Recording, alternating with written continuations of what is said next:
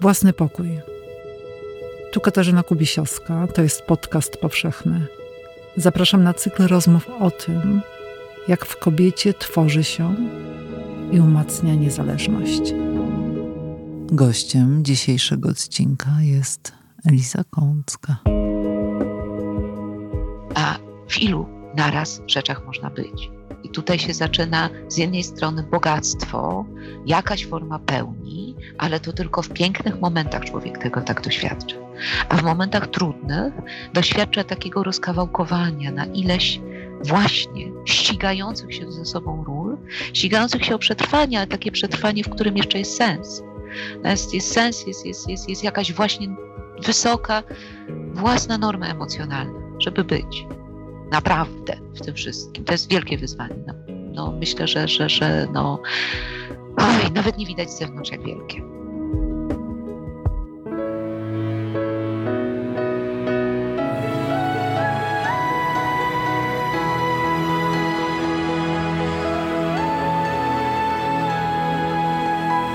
Podcast powszechny. Weź, słuchaj. Dzień dobry z Krakowa, z własnego pokoju, Katarzyna Kubisiowska. Dziś będę rozmawiać z Elizą Kącką. Dzień dobry, Elizo. Dzień dobry z Warszawy. Eliza, dzisiaj mamy rozmawiać y, o własnych pokojach, Twoich własnych pokojach. Mhm. I y, zastanawia mnie ten właściwie pierwszy własny twórczy pokój, czyli moment, kiedy zaczynasz składać litery. Uczysz się czytać. Czy tego pamiętasz? No wiesz, mniej więcej pamiętam. Ja się uczyłam e, czytać na książkach weterynaryjnych mojego ojca, a ponieważ mnie to jakoś szczególnie pociągało, y, no to były jakieś czasy wczesno przedszkolne i rozpięte były te nauki między, między E, jednym pokojem u dziadków, jednym pokojem moim własnym, który traktowałam jako własny najbardziej. Mieszkaliśmy wtedy pod lasem. I jeszcze miałam takie jedno, jedno zacisze tam e, ogrodowo-podwórkowe, które traktowałam w pewnym sensie jak własny pokój. Znaczy najlepiej, najlepiej mi tam było, chociaż to nie były cztery ściany. No powiedz coś więcej o tym zaciszu.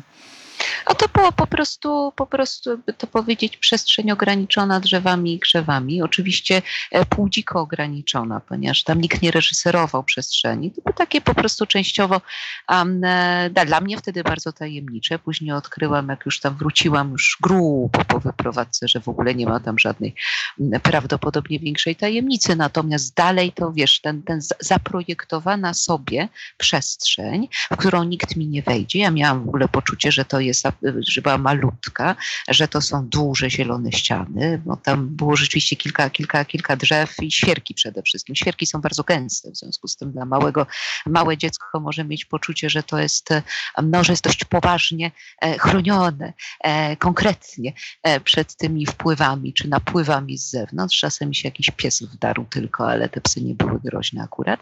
A więc, więc to poczucie intymności i jednocześnie jakiejś formy towarzystwa w związku z tym, że jakoś z tymi drzewami czułam się trochę inaczej niż w domu. A w rezultacie pamiętam, że na pewno jedną taką, jedną taką lekcję jeśli tak mogę powiedzieć, jako autolekcję, tak? E, z tego, żeby sobie w miarę sprawnie przeczytać jakiś kawałek, jakiś wierszyk chyba to był, a to robiłam sobie właśnie przy tym jednym świerku. Ustawiałam sobie przestrzeń, widziałam jak mam usiąść tyłem do którego drzewa, przodem do którego i miałam, znaczy nie, nie, rozma nie rozmawiałam z tymi drzewami, aż tak dalece, żeśmy się nie, nie zaawansowali w, tych, w tym obcowaniu, natomiast e, ja miałam poczucie, że to jest taka przestrzeń, która ustawia mi głowę. Znaczy ja zawsze byłam bardzo wrażliwa na to, co, co, na te, te kierunki świata, jeśli chodzi, o, jeśli chodzi o własne oporządkowanie swojego myślenia. Niekoniecznie przywiązana nawet do miejsc jakoś dramatycznie, zwłaszcza, że za mną jest bardzo wiele przeprowadzek. Ja jestem akurat nomadą życiowym. A, a proszę jeszcze powiedz coś o tych y, książkach weterynaryjnych. No, znałam na pamięć wszystkie rasy psów, kotów i koni mniej więcej. A, no więc to były czasami Czasami atlasy, przeważnie to były różne atlasy z jakimiś tam elementami wprowadzenia w sposób funkcjonowania a, zmysłów e, z różnych zwierząt. No najzwyczajniej w świecie mój ojciec takie rzeczy kupował trochę po fachu, a trochę, trochę dla przyjemności, lubił się przyglądać. A, lubi, lubił obserwować zwierzęta w każdym, jakby to powiedzieć, wydaniu. No, chodziło się dużo do lasu, jeździło się dużo na wieś, ale jednocześnie leczył duże zwierzęta przede wszystkim. Natomiast natomiast jednocześnie był jakiś zasób książek, które sobie mogłam zaglądać. Mm. Miałaś pomysł, żeby być, żeby pracować jako weterynarz? Nie. Nie, mhm. nie to, to nie jest tylko kwestia siły fizycznej, natomiast ja, ja miałam od początku takie poczucie, um, które mnie zaniosło w rezultacie w stronę literatury, bo ta literatura była dla mnie jakoś, um, jakoś ważna, natomiast wbrew pozorom nie najważniejsza. Że ja ciągle, ciągle mi się wydawało, ja, ja czytałam sporo ale tylko, e, tylko na tle swoich e, kolegów, kiedy, kiedy sobie uświadomiłam, na przykład po wyprowadzce do Warszawy, tylko już wtedy byłam takim późnym nastolatkiem. Stosunkowo szybko się wyniosłam, w wieku 16 lat.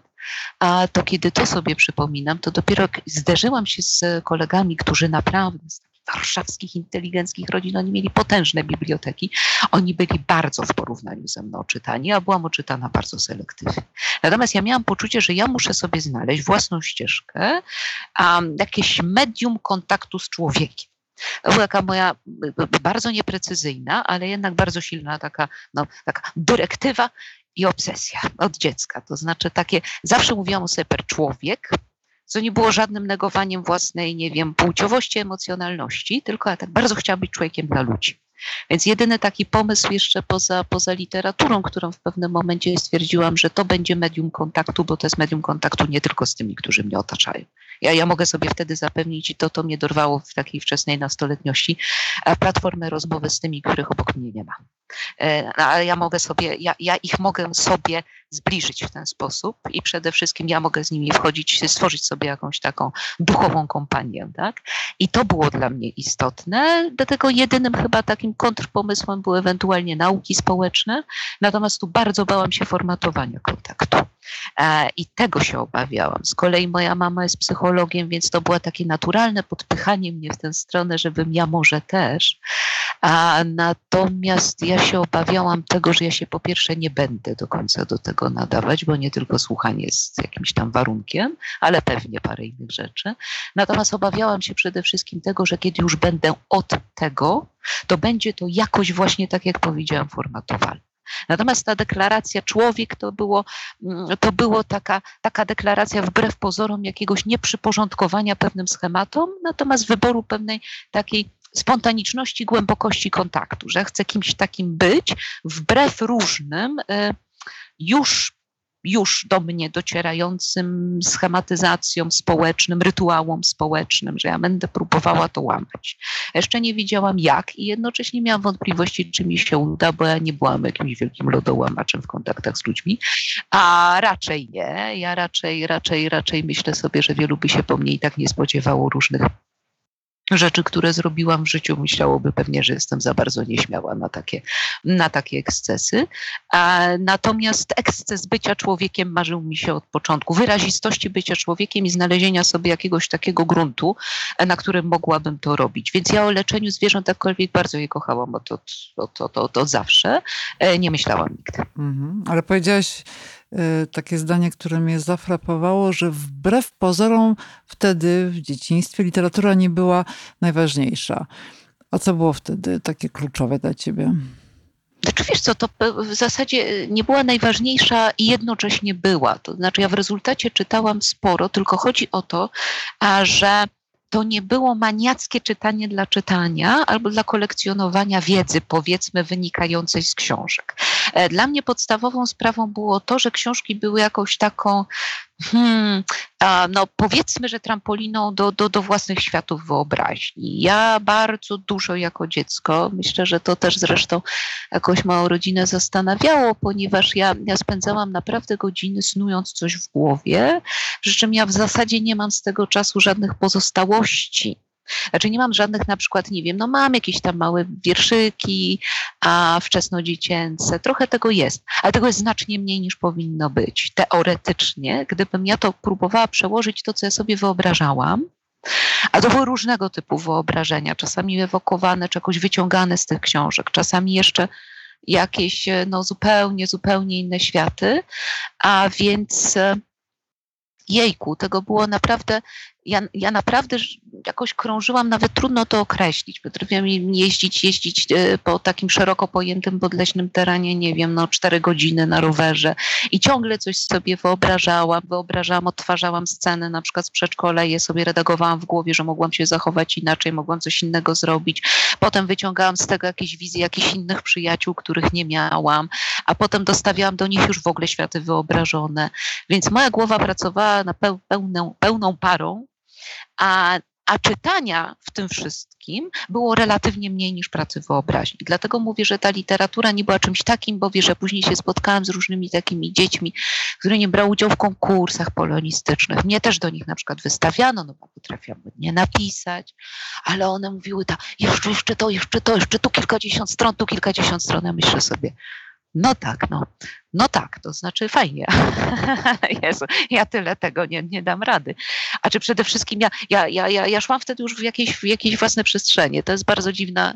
E, ja to sobie dopiero uświadomiłam oczywiście znacznie później, bo na bieżąco to w ogóle nie miałam do tego żadnego stosunku. Mi się wydawało, że to oczywiste, że oni też tak żyją. Otóż okazywało się później, że nie. Mm.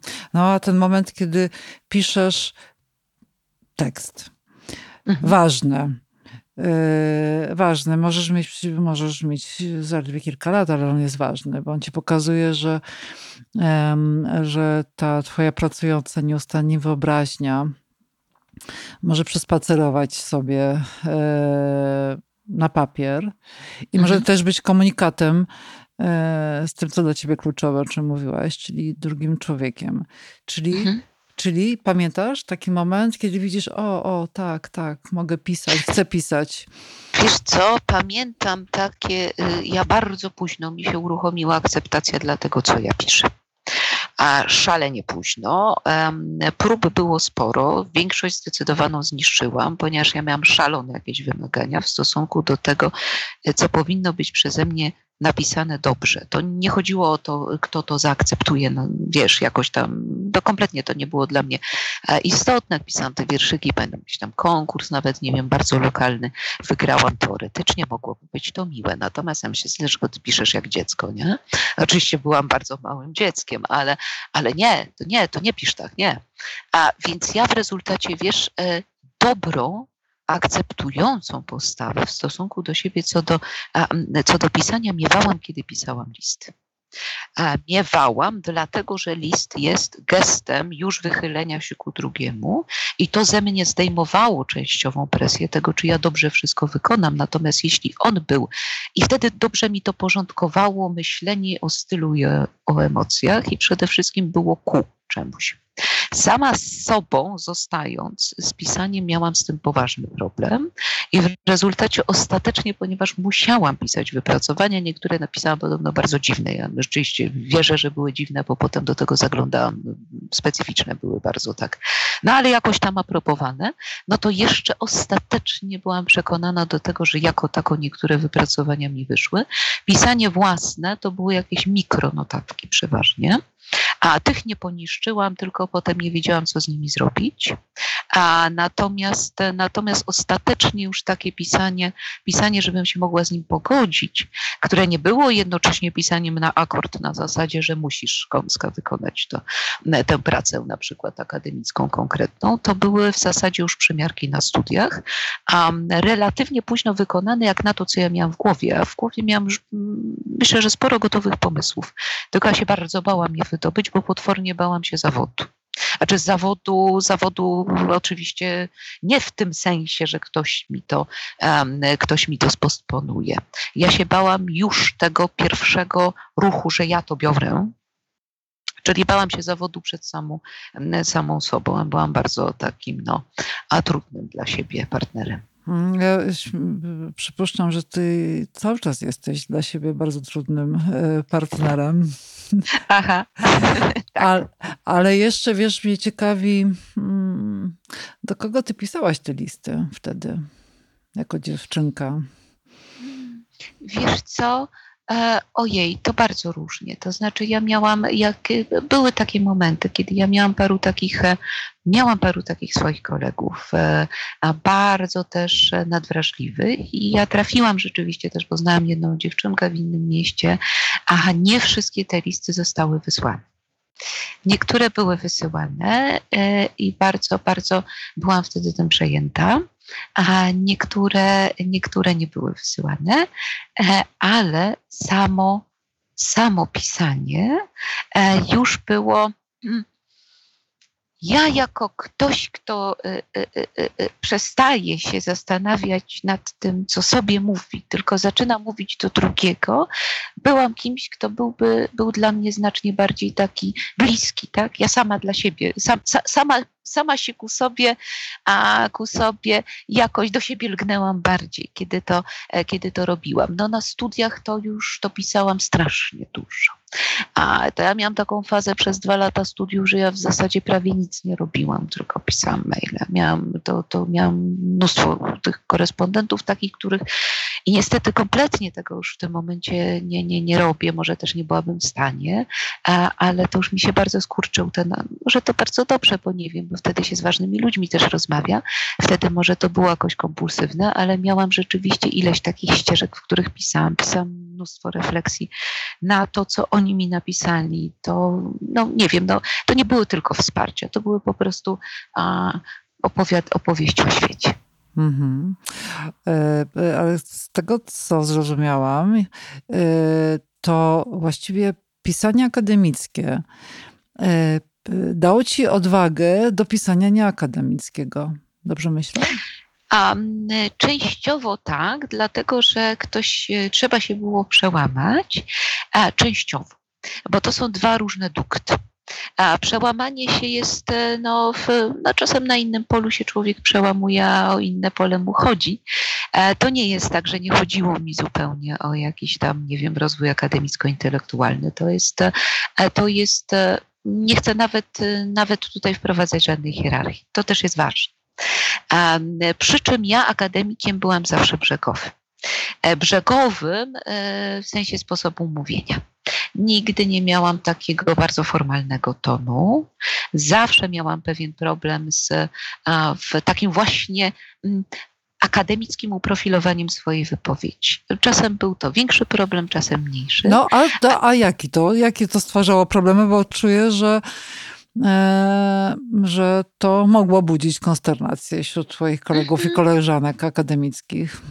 Tak, to znaczy ja zawsze, zawsze, zawsze mi mówiono, że ja piszę mocno eseistycznie, cokolwiek to oznaczało w praktyce.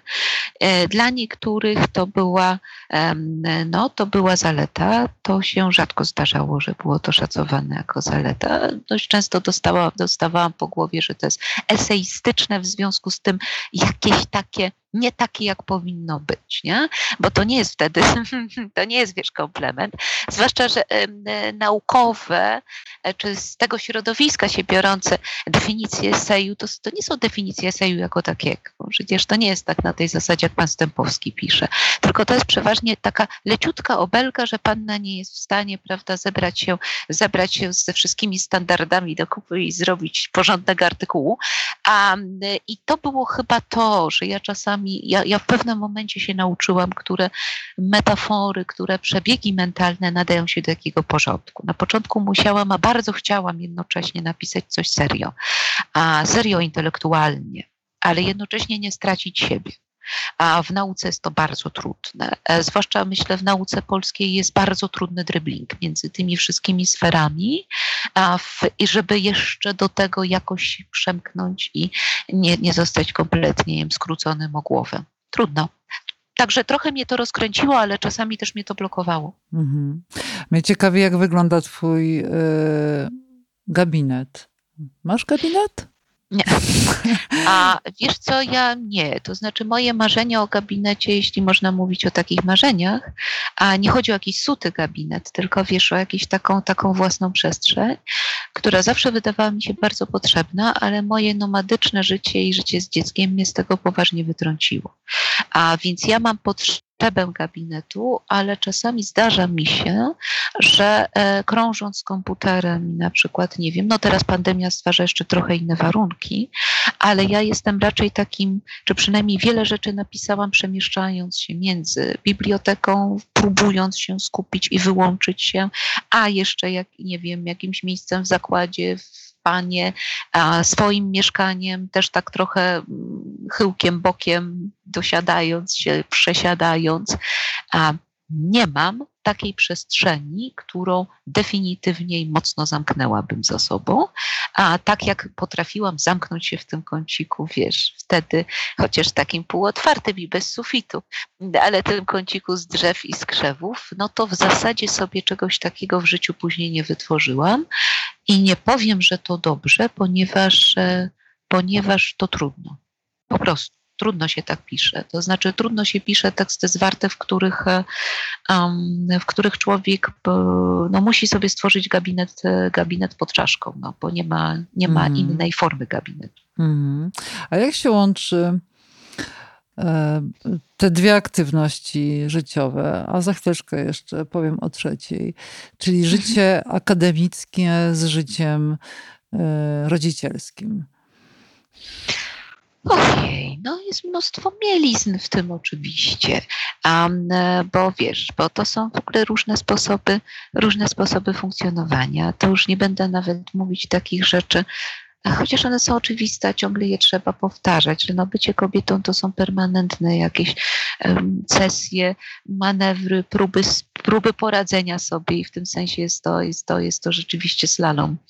A, I ten slalom to jest taki slalom, w którym ja czasami lepiej biegnę na jednym, a czasem na drugim torze. Bo czasem bywa i tak, że jakoś mi się udaje z tą, z tą naukowością, e, czasem bywa i tak, że jestem, że, że, że bardziej jestem w stanie podołać różnym swoim takim macierzyńsko-emocjonalnym obowiązkom, ale to jest życie Mm, to jest życie w permanentnym stresie. A, I to jest taki, no, taki stres, którego się chyba nie jest w stanie nigdy spacyfikować, bo to, to, nie, to, to nie odchodzi. Nie? Znaczy, to jest też radość oczywiście. Ja nie chcę tutaj tragizować, że to jejku, jejku, prawda? To jest a, tylko jakaś, jakiś, jakiś, jakieś straszne. Nie. A, natomiast dość trudno. No, życie akademickie wymaga dość często jednak jakiegoś wolnego horyzontu. No ja nie mówię o zagonieniu, które mamy z mailami, z biurokracją, z reformą, ze wszystkim, ale już nawet nie mówię o tym, co jest w tej chwili, bo to w tej chwili jest jeszcze podostrzone. Natomiast ono wymagałoby wyłączenia kobieta w ogóle nie jest wyłączona. No nie wiem, może jeszcze jest, e, jest w stanie zdobyć sobie coś na kształt pewnej laboratoryjności bycia, chociaż wiesz, kiedy ja sobie zmysłowiłam, że nie wiem, pamiętam, że czytałam Wspólny Pokój, tu ileś lat temu i pomyślałam sobie, nie mogę. Przecież w gruncie rzeczy, w jak, o ile ta sytuacja kobiety, już nawet abstrahuje od macierzyństwa, tak? bo nawet wtedy nie, nie włączyłam wtedy myślenia o byciu matką, tylko włączyła myślenie o byciu, wiesz, mężczyzna kontra kobieta w takiej przestrzeni. W jakim stopniu mężczyzna nie musi wykonywać pewnej metamorfozy, żeby najzwyczajniej w świecie pisać, żeby w to wejść, wejść w tę rolę najprościej. Natomiast co kobieta musi ze sobą zrobić, żeby się, jakby to powiedzieć, wyprodukować tego abstrakcyjnego człowieka, który pisze z jednocześnie z zachowaniem całej swojej emocjonalności. To jest, e, to jest już nawet bez mnożenia ról, zadanie trudniejsze, uważam. A jeszcze. Niezdradzeniem siebie, prawda? No, tak, z niezdradzeniem siebie, ale jednocześnie z udowodnieniem w jakimś stopniu. I nie mówię tu o chorych ambicjach, nie. Ja mówię tutaj tylko o byciu, po prostu. E, z wejściem. Dla kobiety ta rola pisarska jest znacznie bardziej kwestią już wysiłków, wysiłków, no tak jak już powiedziałam, pewnej, nie wiem, metamorfozy, pewnego przeistoczenia, pewnego mm, ustawiania siebie w tym, w świecie, w, wo, wobec oporów tego świata. Jeszcze dołożymy macierzyństwo, z którego też nie chcesz się w ogóle, znaczy nie chcesz. Jeśli się jest przy swoim dziecku, jeśli się kocha to dziecko, to człowiek nie, nie chce się wyrzucać z tego a nie wyrzucać się, to znaczy zanurzyć się, być w tym. A w ilu naraz rzeczach można być? I tutaj się zaczyna z jednej strony bogactwo, jakaś forma pełni, ale to tylko w pięknych momentach człowiek tego tak doświadcza. A w momentach trudnych doświadcza takiego rozkawałkowania na ileś właśnie ścigających się ze sobą ról, ścigających się o przetrwanie, ale takie przetrwanie, w którym jeszcze jest sens. Jest, jest sens, jest, jest, jest, jest jakaś właśnie wysoka, własna norma emocjonalna, żeby być. Naprawdę w tym wszystkim. To jest wielkie wyzwanie. No, no myślę, że, że, że no, oj, nawet nie widać z zewnątrz, jak wielkie. Hmm. Mnie jeszcze ciekawi to, jak, e, jak się godzi albo jak się napędza e, to życie czy aktywność rodzicielsko-macierzyńska z tą aktywnością twoją pozaakademicką, e, z tymi wspaniałymi e, książkami. Po drugiej stronie siebie, książka sprzed chyba dwóch lat, prawda? Czy, czy Elizję. Jak to jest? Czy to, te, te książki no, bo też myślę, tutaj o tym pisałaś otwarcie. Twoja córka ma autyzm, potrafisz, masz na to język, potrafisz, masz na to siłę, żeby o tym mówić też. Yy, mówisz o, o sprawach, o których yy, niektórzy niechętnie mówią. Ty to robisz z odwagą i jeszcze masz na to fantastyczny język. Mhm. Znaczy ja sobie uświadomiłam w pewnym momencie, kiedy kiedy moje dziecko było bardzo malutkie i to już była, była no to, to mnie wytrąciło, bo urodziłam to dziecko stosunkowo wcześniej, jak na, no, jak na swoją, wiesz, jak na swoje myślenie o życiu, no, to początek studiów. A, I to mi się jeszcze do tego no, chorowanie, mnóstwo trudności. To generalnie to no, nie był to łatwy moment. E, I ja sobie wtedy uświadomiłam, kiedy już mi się wydawało, że ja będę musiała ze wszystkiego zrezygnować poza, a poza byciem z tym dzieckiem, zaczęłam dotykać swoich wewnętrznych zasobów. Tego wszystkiego, co nagromadziłam przez te wszystkie jazdy na rowerze, przez te wszystkie czytania książek, tak. Aż ja myślę sobie tak, chwileczkę. Są jakieś zasoby wewnętrzne, które są nieusuwalne. Nie chodzi o egotyzm i o to, że człowiek ma się wokół siebie kręcić i siebie kochać, bo akurat z tą y, automiłością to zawsze miałam różne problemy. Także to nie jest, absolutnie nie jest to związane, wiesz, z takim och jej, jaka ja jestem interesująca. No nie, właśnie nie. Natomiast, natomiast jednak takie poczucie dobrze niesiesz w sobie świat. Raz, że musisz się światem drugiego człowieka, z który już jakby ma trudny start, zobaczymy co dalej, ale nie wiesz co będzie dalej. I rzeczywiście no, to przeświadczenie, że jest trudno, potwierdziło się na wielu poziomach, czy to przeczucie może bardziej, nie? Natomiast ja wtedy doświadczyłam tego impulsu literackiego związanego z tym, że zobaczyłam, odkryłam w sobie takie zasoby, które ja jestem w stanie zgodnie ze swoją wrażliwością, zgodnie ze swoją energią narracyjną, bo potrafią do siebie mówić. Um, brzmi to dziwnie ta deklaracja, ale tak potrafią do siebie mówić. W związku z tym, dlaczego miałabym tego nie powiedzieć? Co potrafią sobie powiedzieć?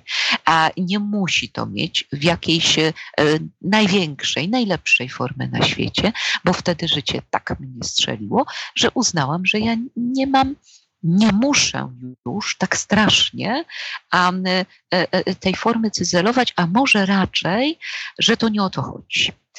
Że mogę jednocześnie wierzyć w to, że mam coś i o świecie emocjonalnym własnym, jakoś do powiedzenia, i o świecie moje, i do świata mojego dziecka mogę się też dobijać w taki sposób. I ten jej autyzm, oczywiście z perspektywy, no nie wiem, całej ścieżki diagnoz, chorowania, e, wycofania, trudności w naszym kraju i w ogóle, to jest jakby osobna opowieść i to jest opowieść bardzo trudna oczywiście. Natomiast jest też jakiś taki aspekt wrażliwościowy autyzmu, zwłaszcza w przypadku, kiedy dziecko ma naprawdę realnie duże problemy, które nie są tylko jakąś kwestią lekkiego odchylenia od kontaktu, nie wiem, z kolegami, jakiejś frakcji pewnej nieufności, ale kiedy te problemy są naprawdę naprawdę już są różnicą mapy poznawczej.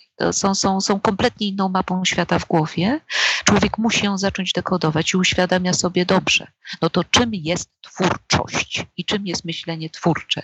Jest w gruncie rzeczy tym, że najpierw dorywałaś się sama do swojej głowy w ten sposób, chodziłaś w literaturze za ludźmi, którzy byli jakoś wyzwaniem poznawczym, bo przecież to była dla mnie literatura. To, to byli dla mnie żywi ludzie po drugiej stronie. E, mówię też o tych, wiesz, o, o tych, którzy pisali kiedyś. Ja próbowałam zrozumieć jakieś algorytmy ich wrażliwości, nie? takie dukty, dukty myślenia. No myślę sobie, dobrze, dobrze, ty może już cudów nie zrobisz, może w ogóle nic nie zrobisz, nie wrócisz na uczelnię, nie napiszesz, a nie będziesz siebie opłakiwać z tego powodu, są lepsi od, od ciebie do robienia tego. Ale, ale, ale nie musisz porzucać e, swojej wrażliwości i swojego świata skojarzeń. Możesz to zacząć rozbudowywać i w tym sensie moje bycie z moim dzieckiem trochę mnie uwolniło od pewnych lęków, dodało mi innych lęków, ale uwolniło mnie. Myślę, że w ogóle macierzyństwo trochę lęków dorzuca, nieco lęków dorzuca, nieco lęków zabiera. Człowiek się przestaje pewnymi rzeczami przejmować, ale jednocześnie zaczęłam troszkę ufać bardziej swojemu światu, wiedząc, że on też jest trochę dziwny, inaczej dziwny niż mojego dziecka, też jest nadwrażliwy, a też jest w związku z tym niepewny tego, co robi, ale spróbuje wydobyć się sam z siebie.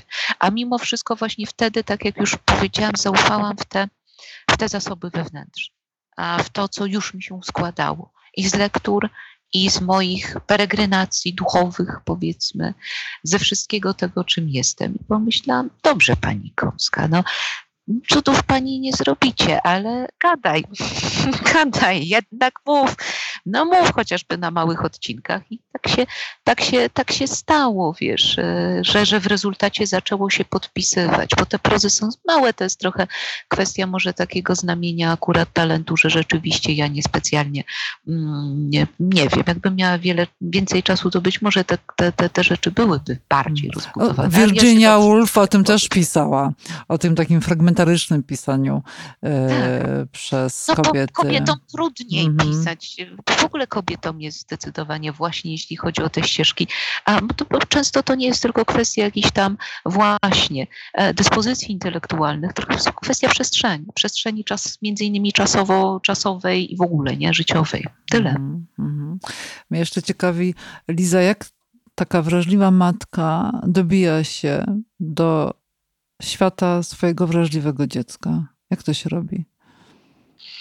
Wiesz co, ja to oczywiście ja nie mam na to takiej, takiej recepty może bezpośredniej, a takiej, mm, takiej znaczy bezpośredniej, bezpośrednią może mam, natomiast nie mam, nie mam jedno, jednoznacznej i takiej, którą bym mogła wszystkim serwować, bo ja w pewnym momencie zauważyłam, że ja przy niej, żeby się do niej zbliżać, nie zrobiłam, nie, nie, nie stałam się nie chciałam być zresztą nigdy takim rodzicem, który będzie bardzo, który będzie rodzicem władczym, wiedzącym, co zrobić. Ja chciałam być takim rodzicem partnerskim. Może czasami aż za bardzo, ale aż za bardzo, bo, bo obserwowałam później zachowanie różnych ludzi, którzy dziwili się temu, że ja że ja, że ja wchodzę w jej świat mniej ją ustawiając, a bardziej starając się z nią rozmawiać. W rezultacie ja, mnie, mnie macierzyństwo jakoś tam, nie wiem, głupia jest ta formuła, ale odmłodziło.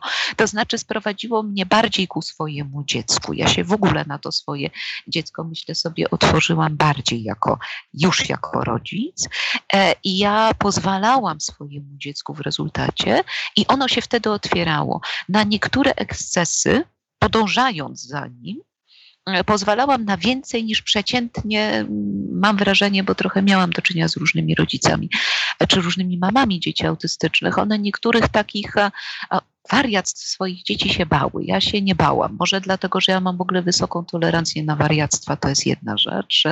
U siebie miałam wysoką i w ogóle nie boję się. E, nie boję się różnego typu dziwnych zachowań. Cokolwiek to znaczy. To znaczy mam bardzo niski poziom lęku w tym obszarze. W ogóle się tego nie obawia. A więc to było akurat być może ułatwiało mi gry i zabawy z moim dzieckiem. No ale nie wiem, na przykład jej wielki pęd, kiedyś o tym napisałam, żeby na przykład, nie wiem, jechać do jakiejś galerii handlowej, dlatego że ona miała szklany sufit. I ona bardzo chciała tam chodzić i nie wiem, no to ja, to ja w tym uczestniczyłam. No patrzyli się na nas jak na, jak na, jak na wiesz, jak, no nie powiem, jak się, jak się nam przyglądali. Kiedyś my, bo to nie chodzi o to, żeby podnieść głowę, chodziło, wiesz, o tym całe paradowanie w ten sposób. Natomiast jej coś to uwalniało emocjonalnie, bo nie, o to tylko, nie chodziło tylko o to, że ona się wyżyła. Nie. Ona później wchodziła w inny, o, o, ona, ona była potem bardziej uporządkowana, czasami też bardziej otwierała się, żeby mówić o sobie w ogóle. To znaczy to, że się pozwalało na takie wyładowanie tej dzikiej potrzeby, y, wiesz, jakiegoś, jakiejś, jakiejś, jakiejś, jakiejś potrzeby sensorycznej, e, uwalniało w niej potencjał mówienia potem. A gdy, kiedy się jej to blokowało, to ona się zamykała i nie, nastąpi, nie następował taki przeskok rozwojowy czasami. Tak, tak, tak to obserwowałam. Oczywiście to nie jest e, recepta, natomiast to może trochę, trochę przybliża ten mój wizerunek jako kogoś, kto um, jednak był przede wszystkim rodzicem podążającym, plus y, ja um, też próbowałam zrozumieć, zrozumieć, odczytać z różnych jej sposobów mówienia, jakoś też trochę podążając za nią jej świat. Eliza, wcześniej mówiłaś o tym, że swój własny pokój właściwie masz pod swoją czaszką. I ja jestem ciekawa, czy coś ci do tego własnego pokoju jeszcze brakuje? Co byś chciała, żeby tam się znalazło? Ojej, brakuje mi bardzo wielu rzeczy, ale to nie są rzeczy materialne. E, no, jeśli już trzymamy się tej metafory, e, to czasami brakuje mi rzeczywiście jakiegoś spokoju myślenia. To chyba tak. E, jakie są warunki takiego spokoju, trudno mi określić. Nie brakuje mi chyba lektur, ponieważ mimo tego, co powiedziałam już wcześniej, że nie byłam wcale dzieckiem tak bardzo czytającym, w pewnym momencie udało mi się te ściany w jakimś stopniu zabudować. E, z pełną samokrytyczną świadomością to mówię, że tylko troszkę.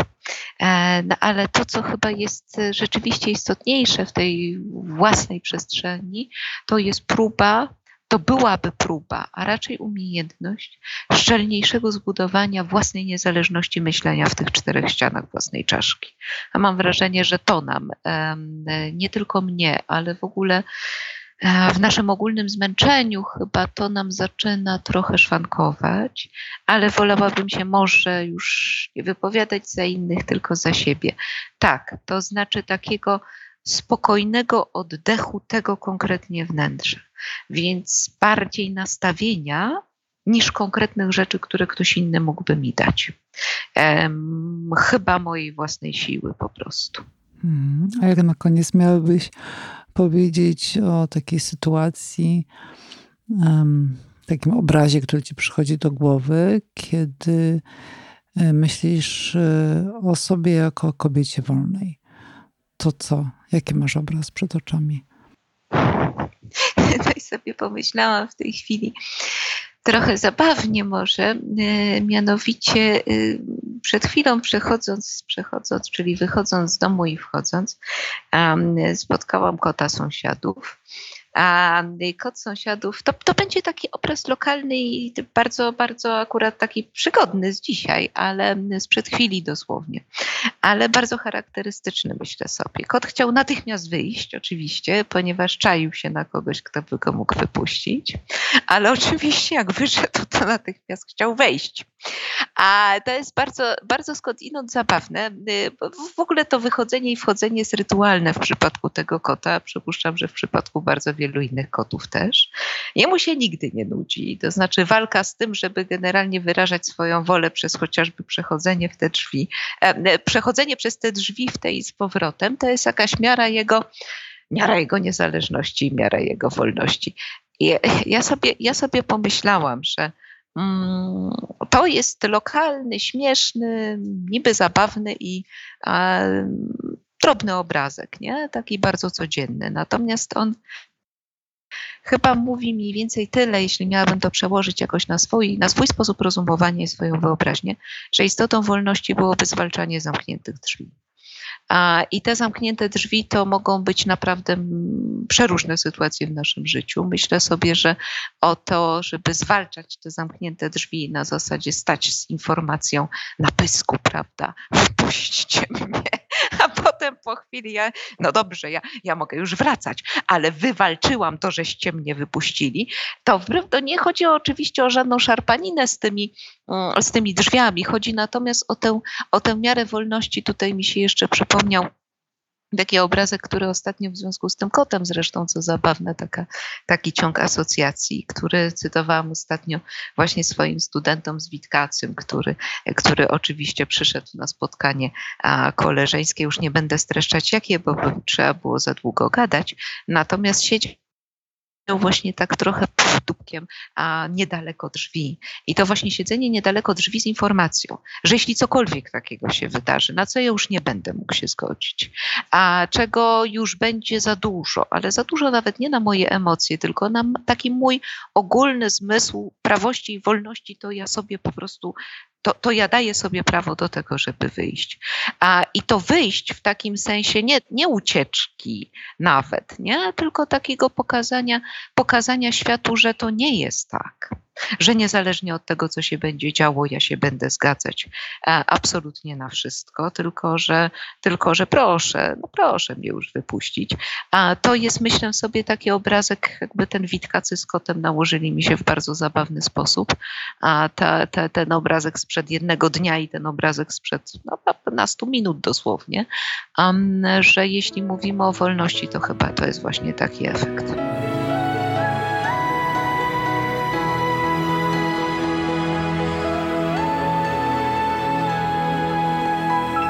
Podcast powszechny. Weź, słuchaj. Jeśli słuchają nas Państwo w Spotify albo w Apple Podcast, zasubskrybujcie nasz kanał. Jesteśmy też w Google Podcast i w aplikacji Lekton oraz na www.tygodnikpowszechny.pl/podcast. Współwydawcą podcastu powszechnego jest Fundacja Tygodnika Powszechnego.